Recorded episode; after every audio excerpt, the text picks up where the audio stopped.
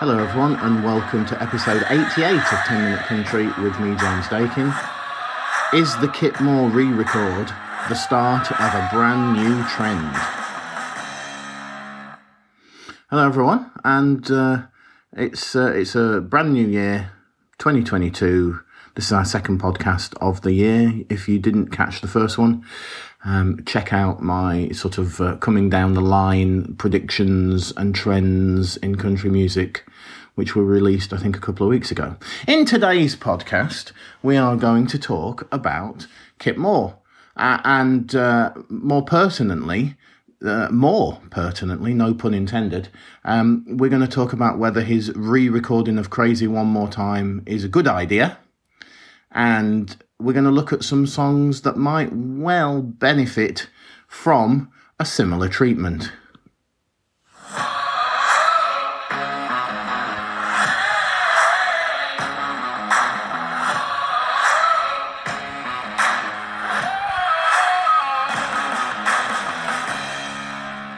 So, if you've been living under a rock for a couple of weeks, you might not have noticed, but I'm sure most of you have, that um, Moore has started off what could turn out to be a very busy 2022 for him by uh, releasing a re recorded version of fan favourite Crazy One More Time from his debut album. Um, I've been a massive fan of this song. We were we were on holiday in Los Angeles in a must probably was 2011 when um, I heard Beer Money on the radio. So it wasn't something about a truck. I heard Beer Money on the radio, and uh, you know, s- still buying CDs back in those days, which I still do now. Anyway.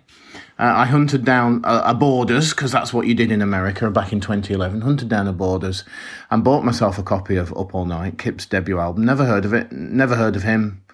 Um, and uh, never, you know, brought it home. The family fell in love with it. We became huge Kip Moore fans, uh, but never never realised that, uh, or never thought we'd ever see him live. And um, uh, then when he was booked, was it the 2015 C2C? We couldn't believe it when he was booked to appear at C2C at 2015 because we've been listening to this album for four years, uh, and all of a sudden. Um, there he was on stage, and a, a love affair with the, the UK blossomed uh, ever since. So, as a long time huge Kip Moore fan, it was really intriguing to me to see him re-record, you know, one of his best songs from an album released over ten years ago. So, what we're going to look at today is: is that a good idea? Are there any precedents for this? And what other songs do I think could benefit from the same treatment?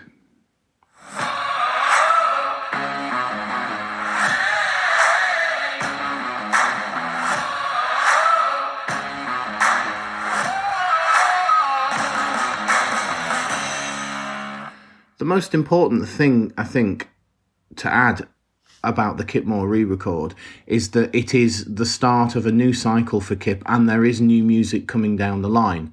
And it's going to be on um, a new album that he is releasing sometime in the summer. I'd feel a little bit different about it if this was um, like the only new thing coming from him for a while.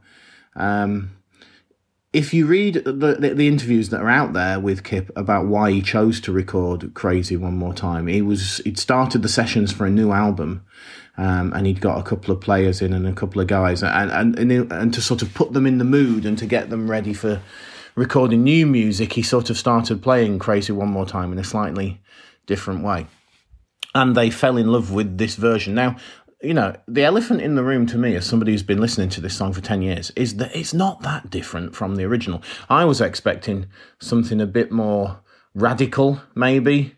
Um, I, I don't quite know what I mean by that in terms of, I don't know, the sound or the speed or the style. It is just, it's crazy one more time. Do I like it more than the original?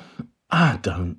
I don't know, because the original's 10 years ingrained in me of, of singing along and of the evocative imagery and all this sort of thing. It's lusher. It's slightly richer.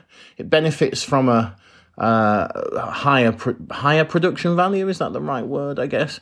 Um, Kip, admittedly, I think is a better singer now, ten years down the line. So I think his vocals are stronger. Um, would I have chosen to lead with it and send it to radio in a new phase of music? I don't know. It's a fantastic song. I hope it hits the top of the charts for him.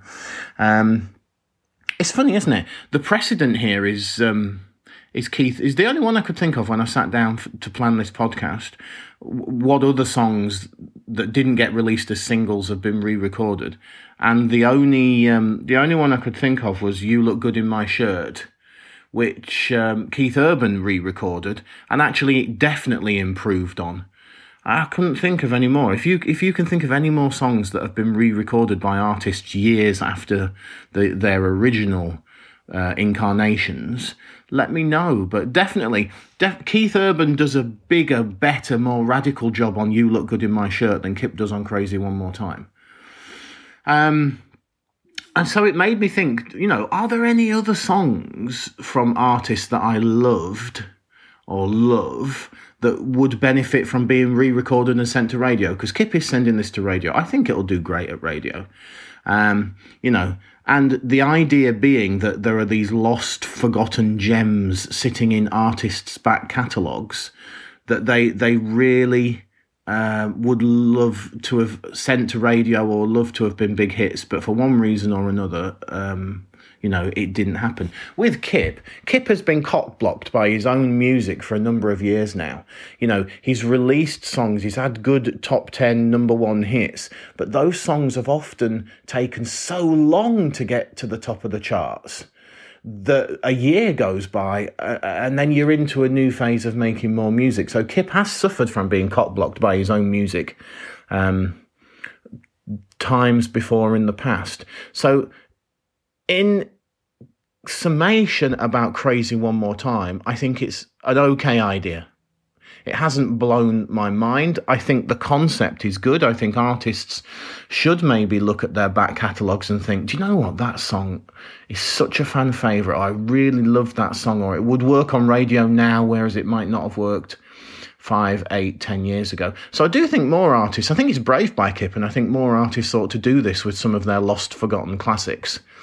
Uh, has it turned crazy one more time into something more than I always thought it was? No. So, what songs do I think could benefit from the whole re recording process?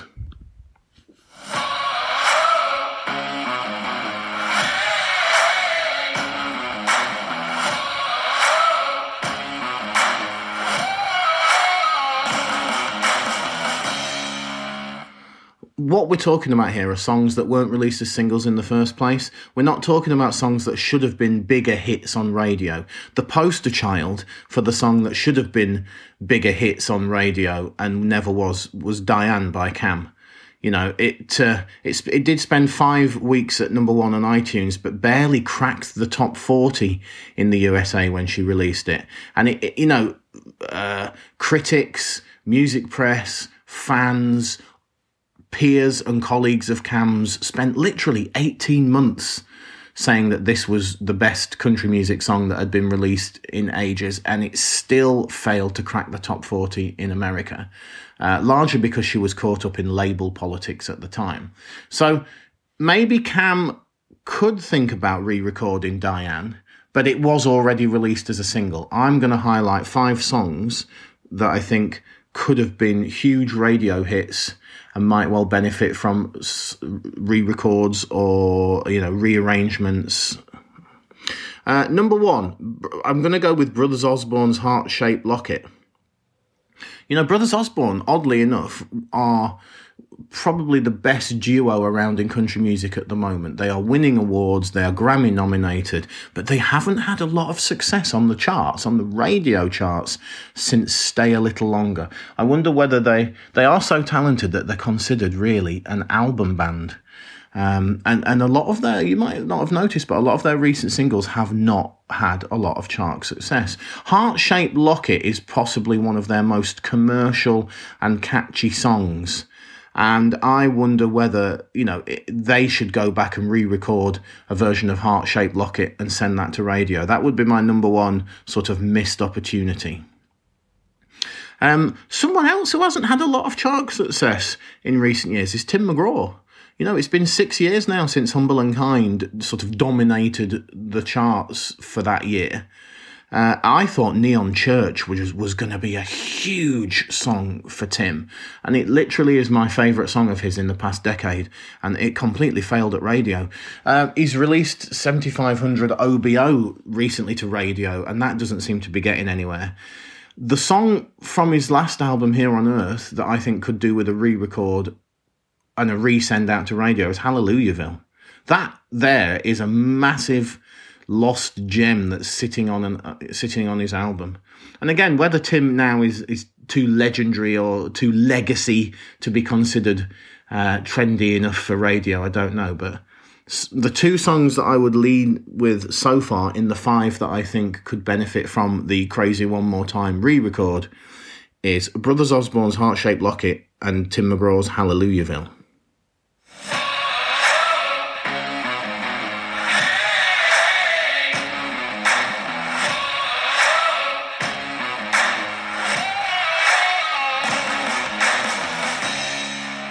Third song I'm going to throw into the mix is one from Sam Hunt. Sam's had, you know, some massive number ones, Body Like a Back Road, Take Your Time, that sort of thing. Uh, uh, for me, his best song is easily hard to forget, and that didn't get to number one on the charts, although it did get quite high. Um, however, he has released a couple of duds. Downtown's Dead didn't get anywhere. Kinfolks didn't really explode on the radio. And the Southside album seemed to come and go. I'm not sure whether that's a pandemic thing the best song on Southside is easily 2016. And I wonder whether Sam should re record and send that to radio because every person I talk to in the industry absolutely loves Sam Hunt's 2016. And it just seems to have been um, missed and a lost, forgotten classic. I think Ashley McBryde, uh, again, is somebody who has struggled on the charts uh, uh, uh through no fault of her own. You know, American um, American Scandal is the song I think she should re record. Um, go back to a debut album. American Scandal was an absolute classic on there. You know, One Night Standards from Never Will seemed to be around for ages and ages and ages, but I think it barely cracked the top 30. She's doing much better with Never Wanted That Girl uh, with Carly Pearce, and that's that's pushing and pushing and pushing into the teens now, I think that is on the charts. But I wonder whether uh, as she considers her next album and her next phase, Ashley McBryde might take a, a leaf out of Kip's book and re record American Scandal because that is an absolute anthem. Um, there is a duet between Ashley McBryde and Kip Moore on Kip's forthcoming new album, which I can't wait to hear as a side note. And the fifth and final song that I wonder whether could do with uh, the the Kip Moore re-record process is Little Big Town Sugarcoat. That is a fantastic song. They released a lovely video, but I don't think it ever went to radio. Um, Little Big Town another act that haven't had a lot of chart success over the last years, and a bit like Brothers Osborne, I think are considered an album band. But Sugarcoat has a fantastic message, and I just wonder whether, rather than sending wine, beer, and whiskey to radio, which ultimately failed, I wonder whether they had a missed opportunity with Sugarcoat maybe the song's too serious, but it's such a beautiful song with an important message that I'd like to see that re recorded on their next album phase.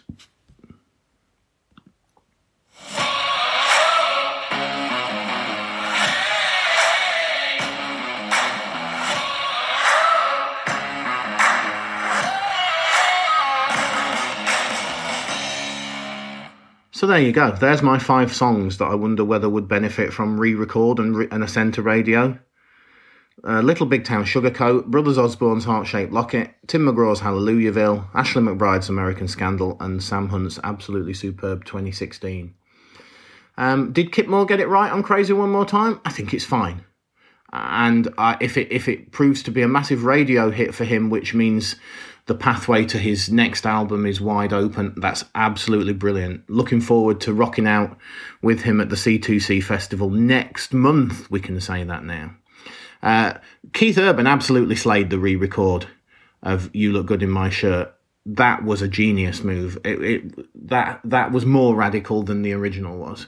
Kip's done an okay job with "Crazy One More Time," and I'm pleased that it's out there, and if it means more eyes are on him and it, it brings him more success, because he is my favourite uh, country music artist, um, probably of all time, if I'm being honest. I've, uh, you know, um, then great. Is it something more artists should do? Yeah, why not? I don't see anything wrong with going back and re-recording something, particularly if you make it better. Um, is it commercially viable? I think it probably could be. So, all in all, I wonder whether Kip might well start a trend and more artists should look at their back catalogues and think, we missed out on that.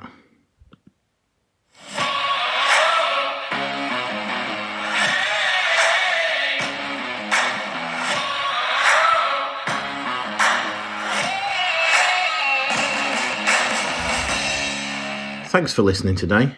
It's been a 16 minute country with me, James Dakin, and I'll see you next time.